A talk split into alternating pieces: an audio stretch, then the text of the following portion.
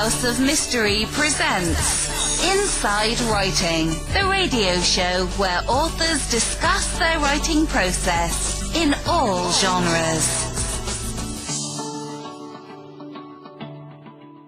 Today we are interviewing, or I am, David North Martino. And he's been writing a lot of interesting stuff. The book that we're going to talk about, or we're going to talk about all of his writing because it's the first time, but The Wolves of Vengeance. So thank you, David, for being here. Thank you, Alan. Thank you for having me. Wow. So where did writing – yeah, let's start with you because it's the first time. So when you started writing what made you start writing? What was it that drew you into actually sitting down and putting it on paper? That's interesting. I think, the interesting thing is I originally wanted to be a comic book artist. And where my grandmother wanted to, when I went to see her, she wanted to instill, she just wanted to instill a lifelong love of reading. And what she ended up doing, excuse me, what she ended up doing was just buying me all sorts of comic books. And at first I thought that through reading those comic books, and I did graduate to reading short stories and novels, but I thought I wanted to be an artist. And then over a period of time, I realized that I didn't really want to draw. I wanted to tell a story. And I was trying to tell the story through the art, through artwork. And I was trying to scribble it all out. And I ended up reading an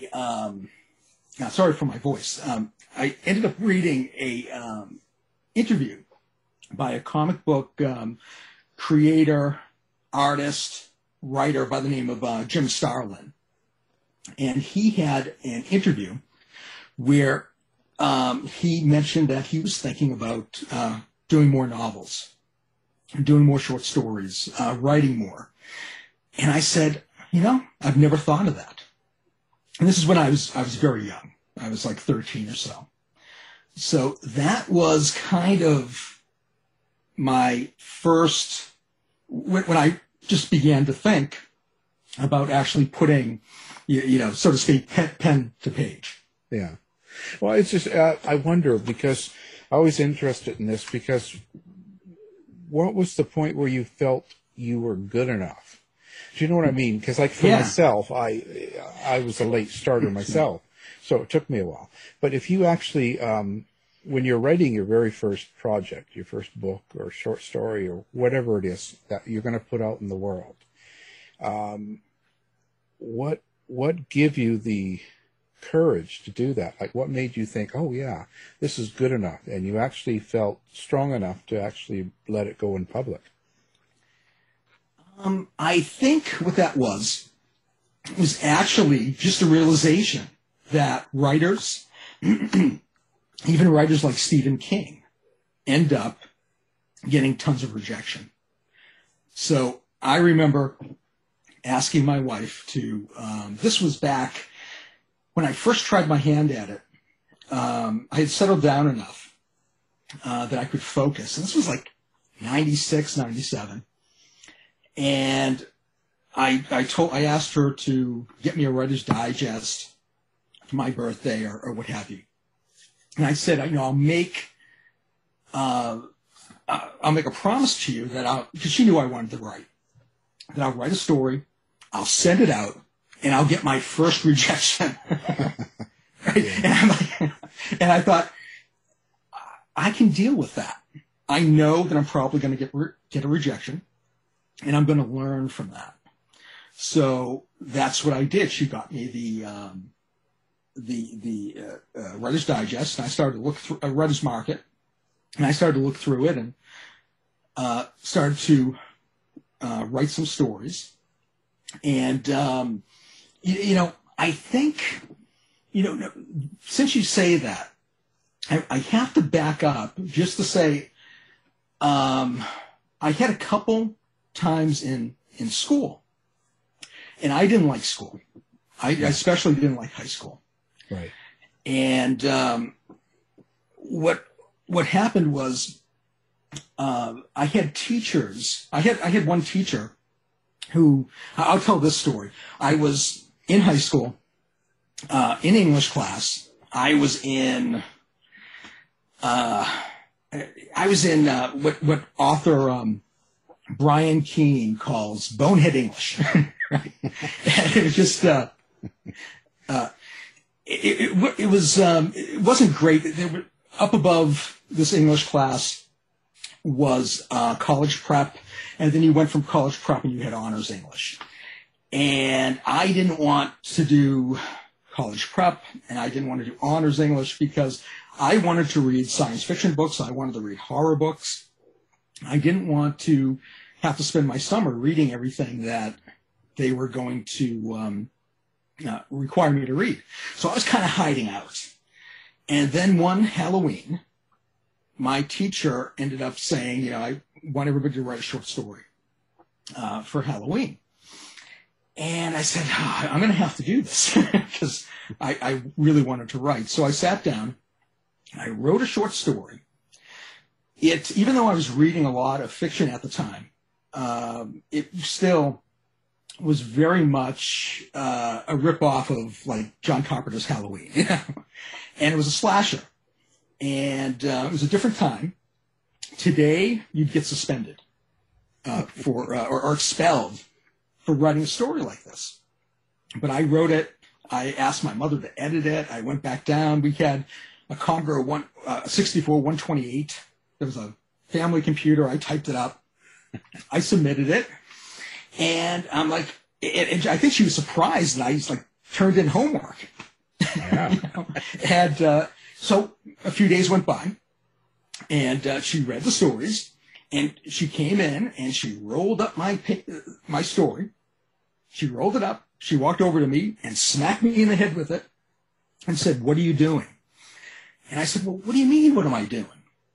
You said that you wanted me to write a short story. I wrote a short story."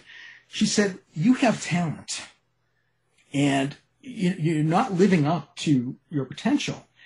You know, you should be in honors English. You should be teaching this class." And I was like, "Oh yeah, whatever." But that was, I think, one of the first times that I realized that maybe I had a little bit of talent. And that, you know, as a, you know, diamond in the rough as it always is, that I needed to, you know, kind of polish that up and get better at it. So when I decided to submit, I kind of knew that I might have, you know, a little bit of talent, and that I might be able to, you know, get to that point where I could expand it. Well, it's, you know, but that's, you know, school. I mean, what was that, in the 80s or something? Yeah, that was the 80s. Yeah, you know, yeah, for me, I was growing up in the 60s, and okay. Yep. I was writing with my left hand, and the teacher would smack me with the ruler, because that was that was just so wrong. It was against the rules. The other thing was I'm colorblind, and I'm also autistic, so I spoke not, and I couldn't tell colors, so they thought I was kind of a bad kid. Yeah, you know, because I wouldn't answer them, and I didn't. So, because back then they didn't really understand that sort of thing. So there's always that challenge when you're younger, and especially in a school, because the schools are standard, right? They're looking for rules and that and all that stuff. But do you feel comfortable with grammar? Do you feel comfortable with prose, with actually the words, or is the story more important to you? And is that what you center on? That's a good question. You know, I'm basically a pantser, or, you know, an organic writer. And I think I realized that I could kind of hear in my head the voices, right? Hear in my head, you transcribe the voices in your head. Keep away from the capital then. Exactly. Your voices. But the, I could hear kind of like the rhythm of language. And so I've never been that much of a plotter, or that much of somebody who sits down and does an outline. I kind of have an idea of where I'm going with the story, whether it's a short story or a novel. with a novel, I kind of have kind of an idea eventually of what the plot might be, but I just kind of start with sometimes I have a lot of the idea in my head, sometimes I don't, and I kind of follow it. And then, you know, it's very labor intensive because then afterwards you have to cut tons of stuff out. But I find that if I write an outline that I'm not like with the character, and I end up writing stuff that the character isn't going to do, that the character isn't going to do, the character isn't going to, the character refuses to do this stuff, or I realize the character wouldn't do this. And if I'm writing and I'm right with that character and I follow that character to the end, it usually that character is more congruent, and I kind of find the story. I don't know if that answered your question. But. Yeah, it sort of gave me an idea, because the thing is, for me, I've always written true stories, nonfiction, and so yeah. I don't have that. I don't know, luxury, I guess you want to call it, but I don't have that. I can't really play around with what is and who these people are. I can only find out about them and then lay it out there. So it's different. Exactly. So I'm interested in someone that, like you. And so when I talk to a lot of people that write fiction, whether it's crime fiction, horror, sci-fi, all this sort of stuff. So I always say, so it's about your character or characters, but how do you develop them, and where do they come from? And this is it's a full question, because, I mean, I've had people on that have said that their characters are like their kids, like their family. They're people. They're real to them, so to speak, and they use them and they develop them, and the whole thing. Like, it's really important. Some other people are not so much that way. They're so it sounds to me like how you're explaining how you write. You're not the outline and structure and all this, and then this. So this person does this, and they have to go through this. You're the character, and you're writing from that point of view. Correct. So where does that, you know? So your character, first of all, where does that come from? Is that from, you know, people you know, your family, or is it someone you've seen at a coffee shop, or in a supermarket, or like? So how does a character come to you? Yes, but yeah. Well, it's interesting. Sometimes the character will come fully formed, just in my head, and I don't know where they came from. Other times, I might be, I might use a composite, a portion of a character. Like in Wolves of Vengeance, one of my main characters is Jack Amon. And Jack is based in part on a guy, actually from high school, who I didn't get along with. We almost ended up in a couple fistfights. We didn't like each other. But he ended up, a few years out of high school, he ended up dying of a drug overdose. And it put things in perspective a little bit for me. And I was like, wow, you know, what was so bad in his life that had caused this? And I kind of wanted to write a story about a guy, and again, it's not him, but who, you know, was probably, the character did criminal activity. I don't know if he did, but the character did criminal activity, abused drugs, abused alcohol, was a bully. And I wanted to write a story where he was able to turn his life around. And so at the beginning of his part of the story, he has turned his life around. But then he finds out that a kid that he bullied, he didn't, you know, he kind of remembers this. There's like these wild animal attacks on his friends, like just his friends, from the old days at his old hometown. And he ends up realizing that maybe this kid who was into the occult, who cursed him, maybe this curse is coming for him. And he doesn't, you know, of course, doesn't totally believe that exactly, but he returns to try to find out what's going on and to try to reconcile his past. So with his character is kind of based partially on this other character, this person who lived, who was alive, who I knew, probably partially on some parts of my own personality. I will sometimes, even if I'm having trouble hearing the character's voice, it didn't so much happen with him, but I'll think about a celebrity who has an interesting voice, and I'll use their voice in my head. So, yeah, so I pull, I usually do a composite. I just pull from different things, from my old, you know, I might take a part of myself, let's say the part when, you know, I decided to go back to school. That was a different side of my personality, as opposed to the side of my personality that was rebellious. So I could take that rebellious side and kind of turn it into a character, because characters aren't fully fledged people. They're an illusion, because characters have to be very congruent, and people aren't always, and they have to be simplified.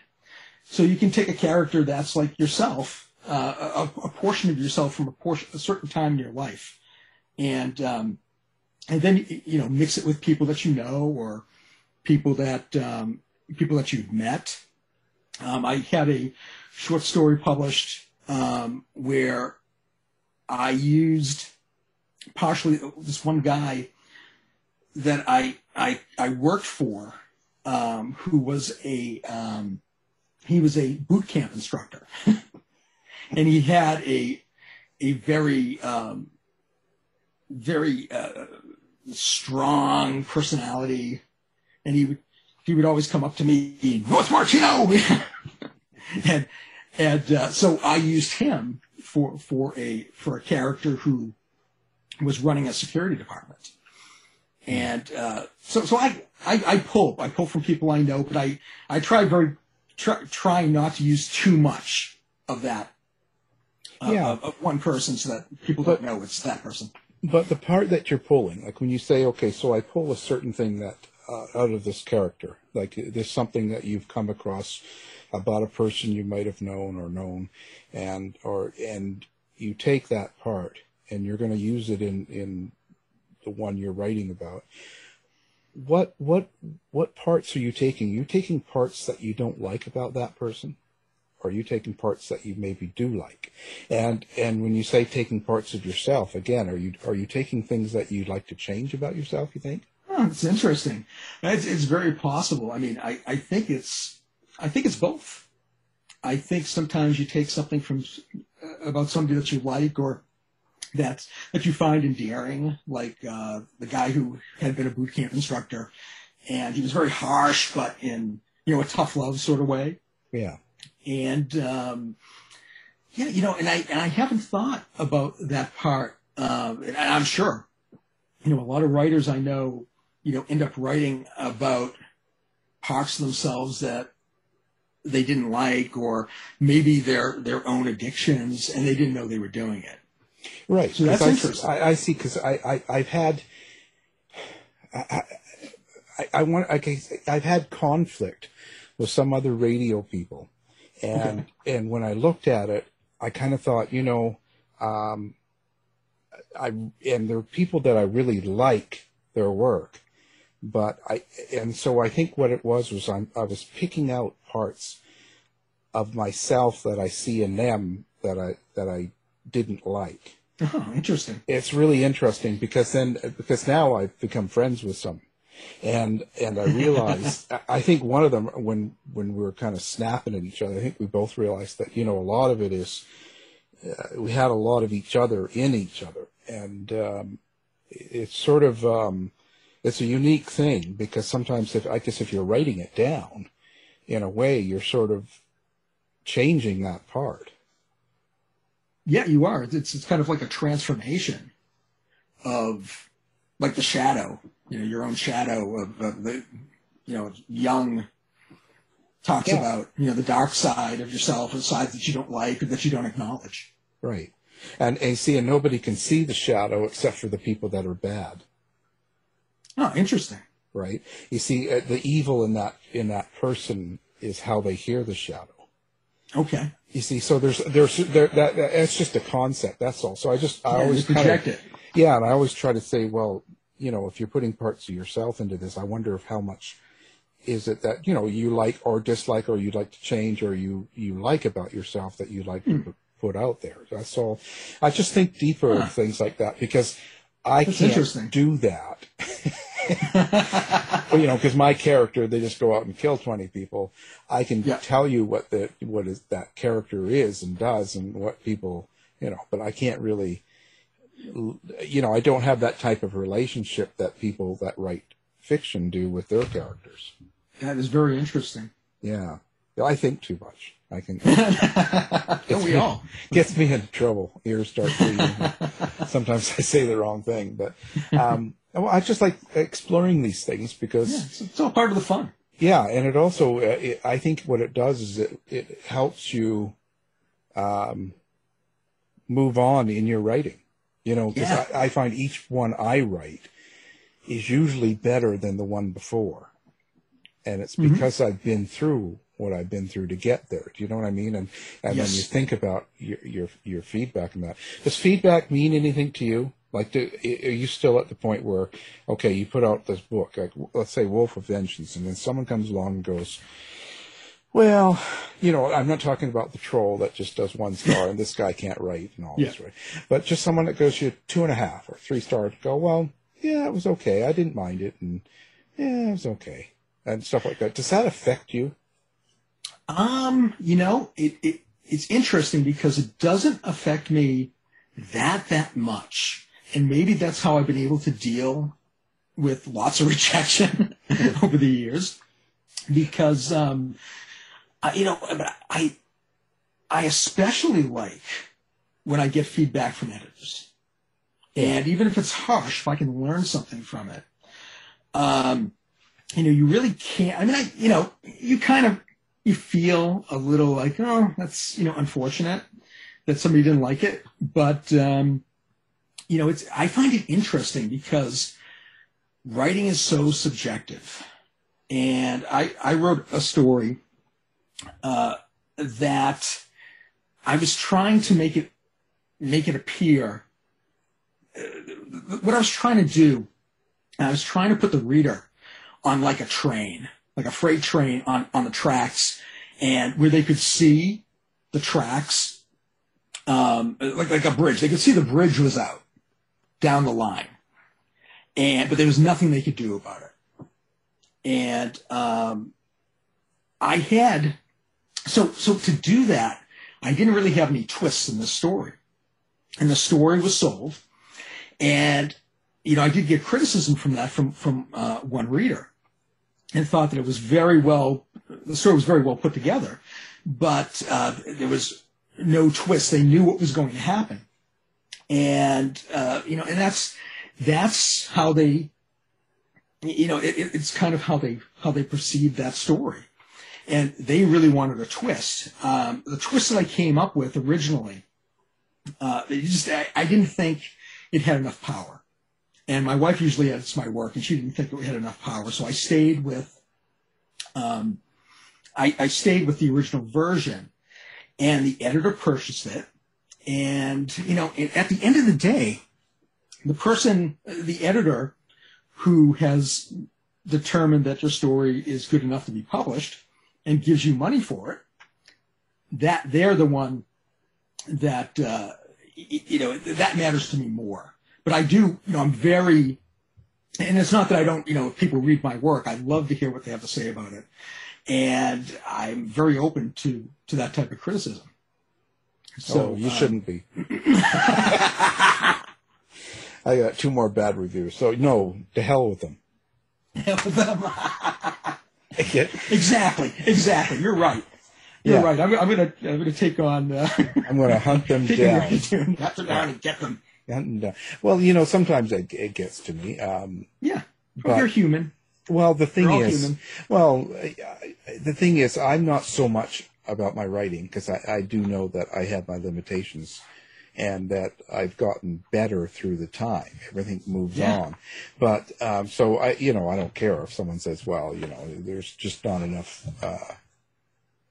words for them, I guess. That's fine. But I'm kind of writing a report. I'm kind of writing a happening, and I try to put stuff into it. But, you can't take it too personal, I guess. No. And there's people that do want to lash out. Like they might be having a really bad day, or they might be having a really bad something. And do you like to kill people that you don't like?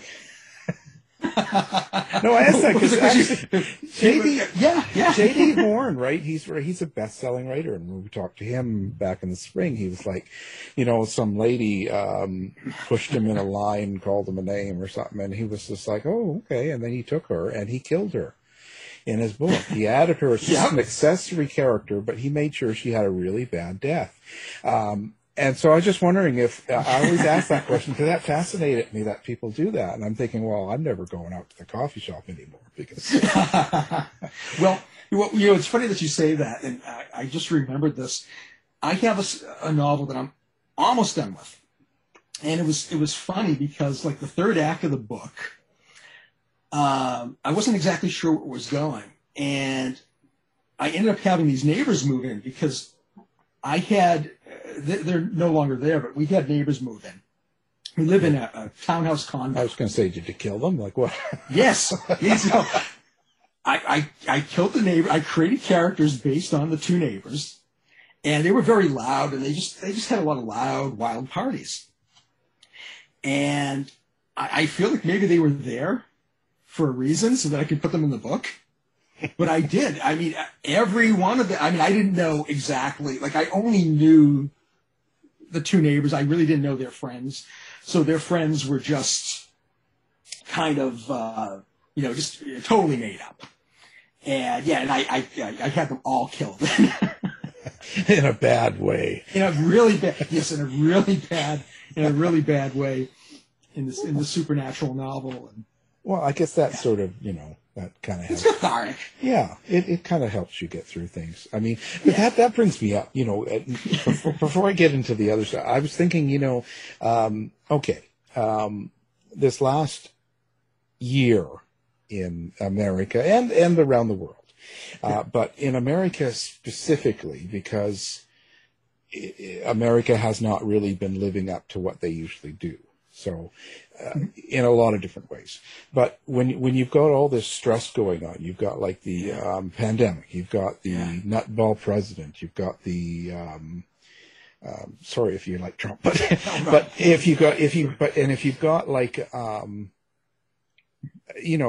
Black Lives Matters and the riots. I mean, it's been a stressful year. It's been a crazy year. So when you've got that going on.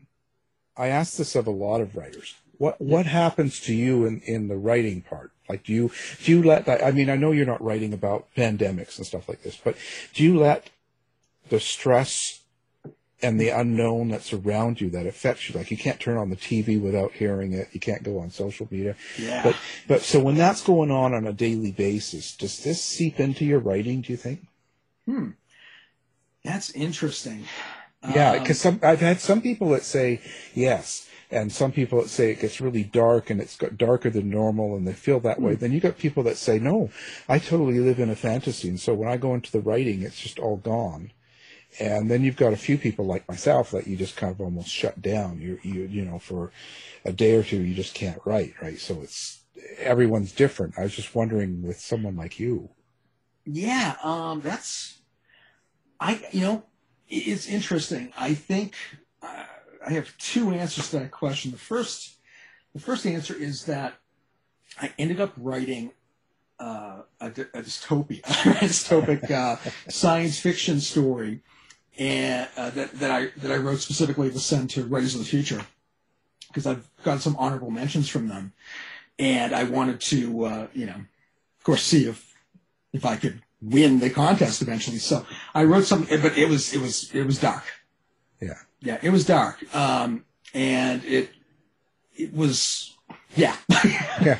And I guess too, I have been doing a lot more editing because it doesn't take as much focus. You know, I've talked to some writers and stuff, and they're like, I'm having a hard time reading. I mean, I see this on social media. I'm having a hard time reading with all the craziness going on. And but I found that I didn't have to focus as much to do certain parts of the editing. Right. Whereas when I'm inside of a story, I really have to kind of get immersed. So, yeah, you know, it's interesting because I did that, and I also wrote a story.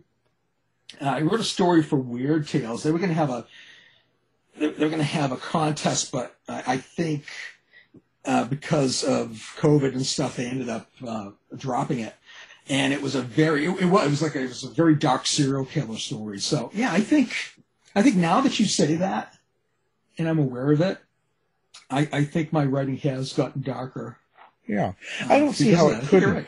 You know, some of the people that tell me they don't, I sort of think, well, I guess it depends on your relationship with what the stress is and what the problems are. I mean, because if you're in a household and someone important dies or something goes on, it has to affect your mood. Yeah. Whether it makes you sad or happy. I don't know. It depends on this the neighbors. Maybe you're happy. Yeah. But, I think it's all channeled in. Yeah, I just don't see how it could not come out in the way you talk, the way you think, and the way you write. But I only ask the questions, but because it certainly affects me. I know. Yeah. I don't know, but you know, hey, that's me. Well, you know, now that you say it, it's, you know, it's sometimes until a light is shined on it, you go, wait a minute, yeah. Yeah, you're not as my stuff is darker. You're right. Yeah. Oh, I've been killing everyone in this one. They all got a disease. You know. Well, yeah. Well, you know, you have to wonder because, you see, the thing is, when I look at the world right now and I look at things, again, I'm writing in nonfiction because I've done cult books and I've done things in conspiracy, and I kind of look at things and I see that these always take a huge spike when there's a lot of, there's a lot of insecurity. There's a lot of people that are feeling scared. A lot of people are feeling unsure. And when we feel that way, we head toward either a religion or a conspiracy or a cult, it could be, or whatever it is. We do look for something for comfort, right? Like, we have a lot more people looking. And structure. Yeah, and that's kind of, you know, and so I just wonder... with all of this going on, usually it would come out in what we do. It's just, anyway, that's deep thoughts. Yeah, deep thoughts. Well, it's very interesting. Well, it is, because I think it's good. I think it's good to evaluate yourself in that way. Absolutely. Because you come out of it with a better range, I think, when you do that. Yeah, absolutely. You know, but you know, I'm just a dumb blonde. What do I know?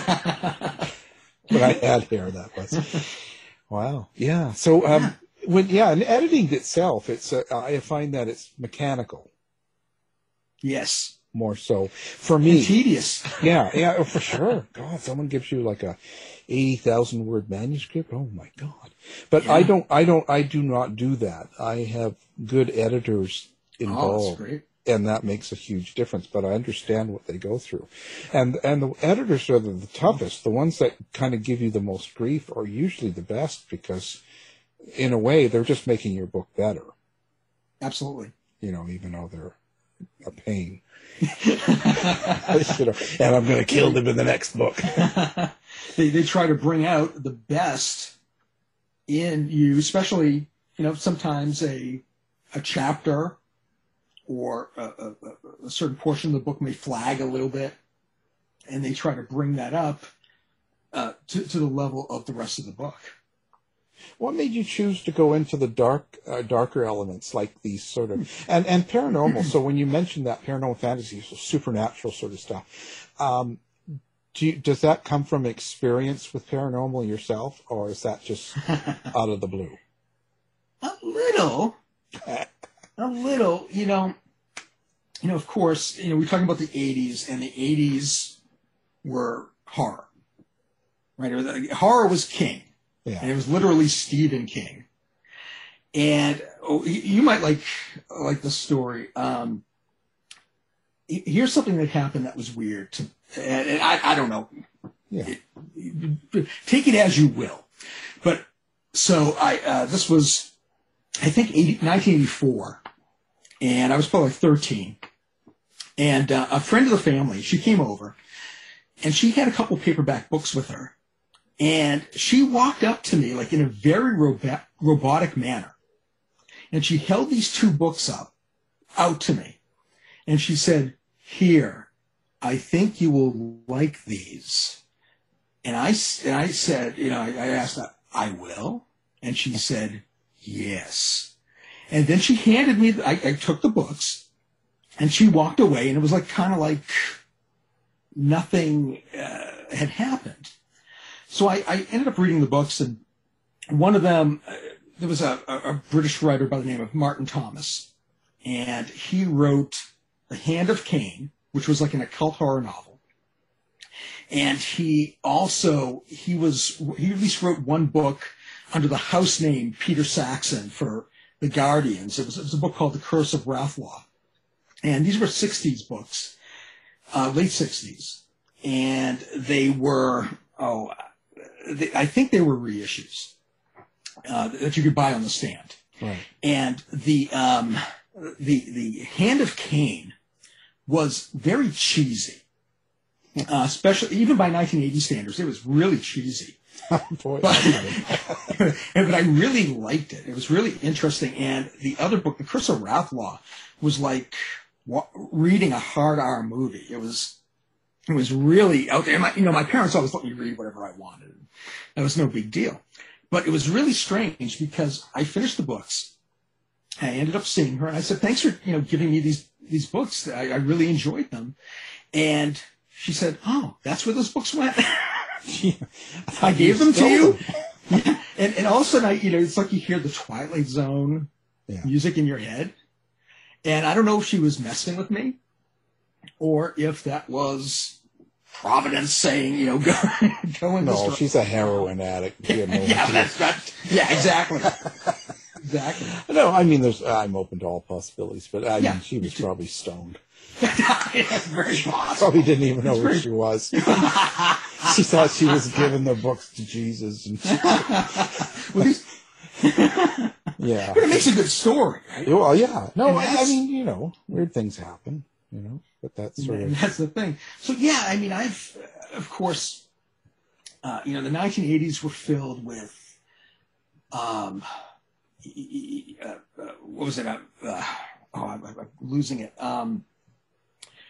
What was really big in the 80s? I can't think of it. Slashers. Well, slashes were, but kind of a different type of the occult. Palmistry and crystals and all of this stuff. And back then, I was reading books on ESP, and, like I said, palmistry and crystal healing and Hans Holzer and ghosts and all that stuff. And I was just eating all that stuff up. And I was, and before that I had read, I was basically reading, science fiction and fantasy. And I've had a little bit of, strange things. I don't know if I should tell the story, but I was in like 1991. My friend and I had gone into a local occult shop, and they were really big at the time. And we went in, and this is of course before I met my wife. And my friend and I were kind of. Flirting a little bit with the bruising the girl behind the desk. we were kind of flirting with her and stuff. And her husband walked in. Uh-oh. He turned out to be a ceremonial magician, and it was just a weird thing because when he walked into the room, all I felt was heat. It was really strange. And I didn't say anything. And I walked when my friend and I walked out. I asked him. I said, "Did you feel anything in there?" And he's like, "Yeah, it was like a blast furnace." And I'm like, I'm like, I don't know what that was.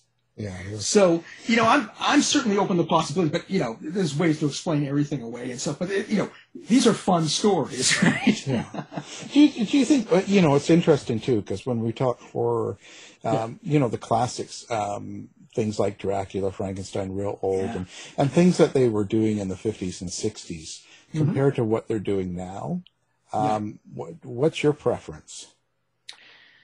Oh, interesting. That's it's difficult because those movies are the foundation for what's being done today, and what was being done, within the 80s. And I tend to like more modern retellings in more modern horror than I do the old 50s and 60s.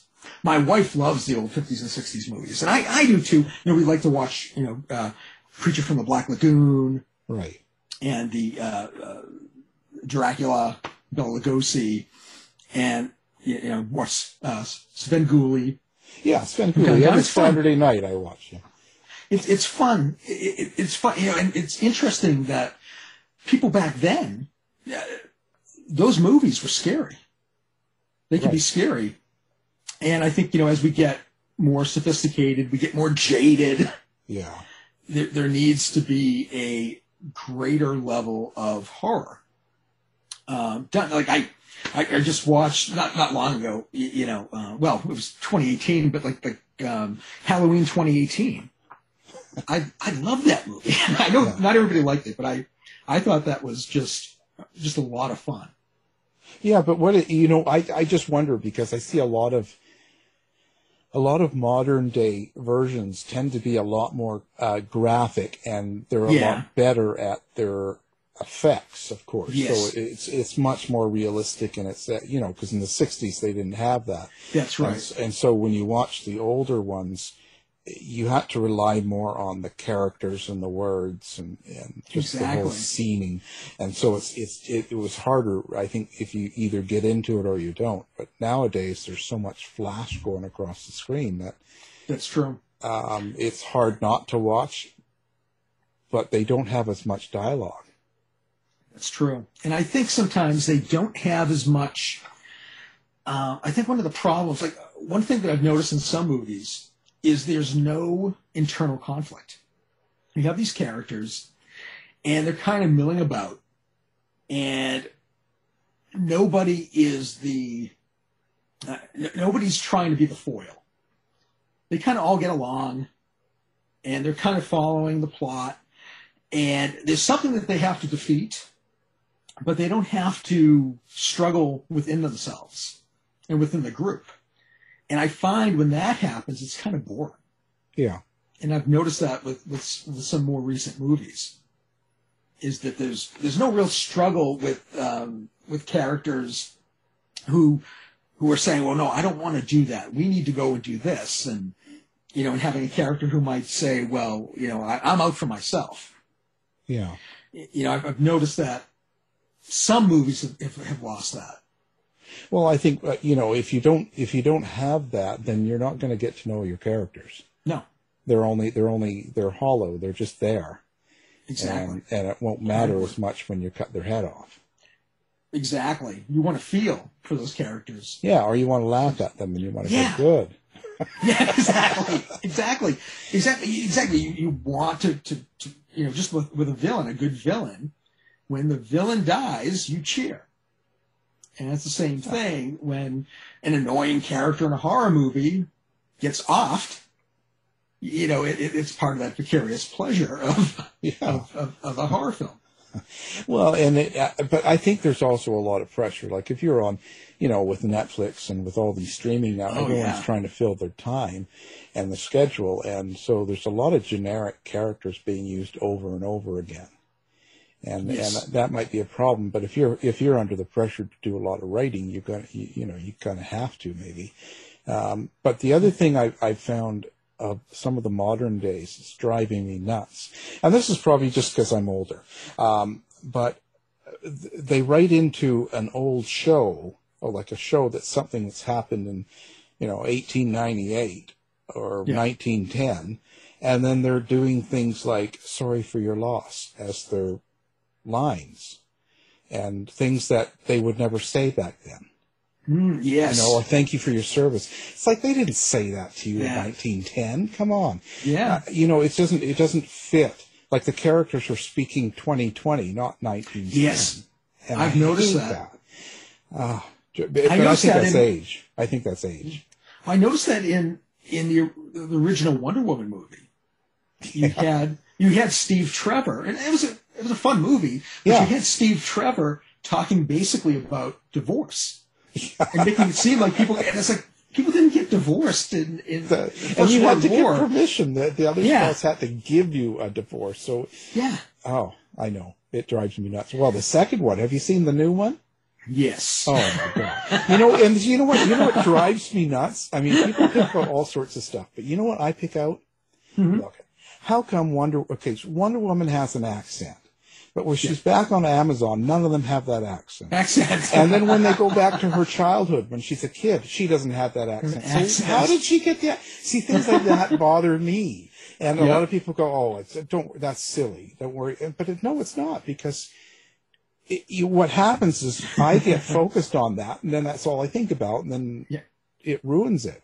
That's just me, I guess. But it was a bad one anyway, so it doesn't matter. It was a mess. Yeah. And I don't know what they were thinking. I don't know why. I feel like with some judicious editing, they can't make it a good movie, but they could fix it. I think 2.5 hours was way too much for that film. It felt like 5 hours. Yeah, you might as well have a miniseries. Yeah. But I think with that stuff too, I think they're under the gun and they try to rush it and get it out.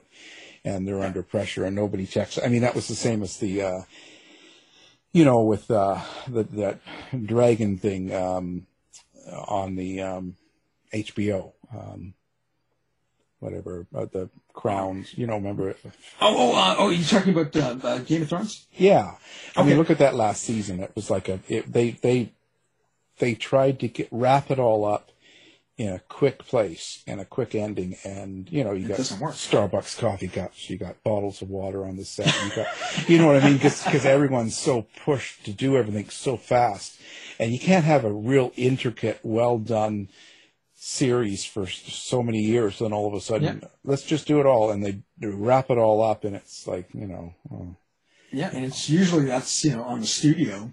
Yeah, of course, it's a combination of stuff, and it's just. Yeah. But it kind of ruins it. It's okay. You kind of go, "Wow, yeah, it's okay," but it wasn't great. And it takes the rest of the show. Yeah, and plus, God, I couldn't even see the dragons at the end. All I saw was a lot of smoke. So it was really dark. Yeah, really dark. I heard about that. Yeah, that you really had to watch it on like a 4K Blu-ray disc. Oh, and even then, to see it. It felt like I was walking down a really dark road with no lights.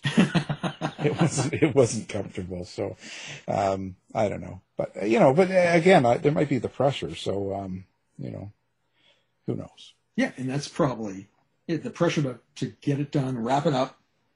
So here's the hard question I always ask. Okay. So when you write the book, so Wolves of Vengeance, for instance, so you write it, finish it, put it out there and stuff. Someone like me goes out, "Oh, this looks interesting." I buy it.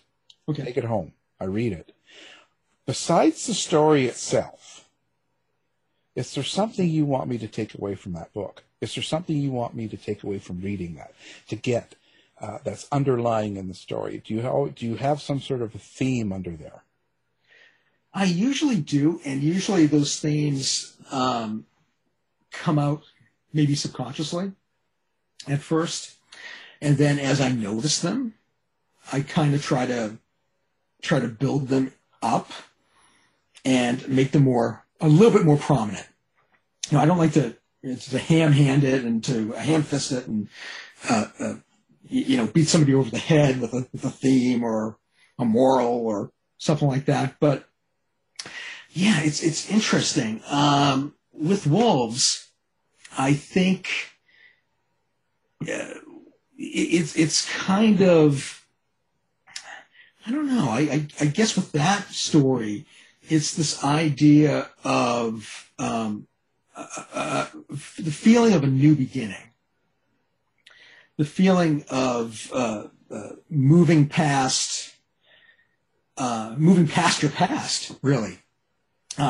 Getting, I guess, getting to that point where you're able to put your past into perspective, put the bad parts into the rearview mirror, and kind of drive forward into a new day and kind of a new beginning type thing. And I feel that when you read, you're so close to the character when you're reading as opposed to film, that when the character has a transformation, you also have that transformation as well, if you're open to it.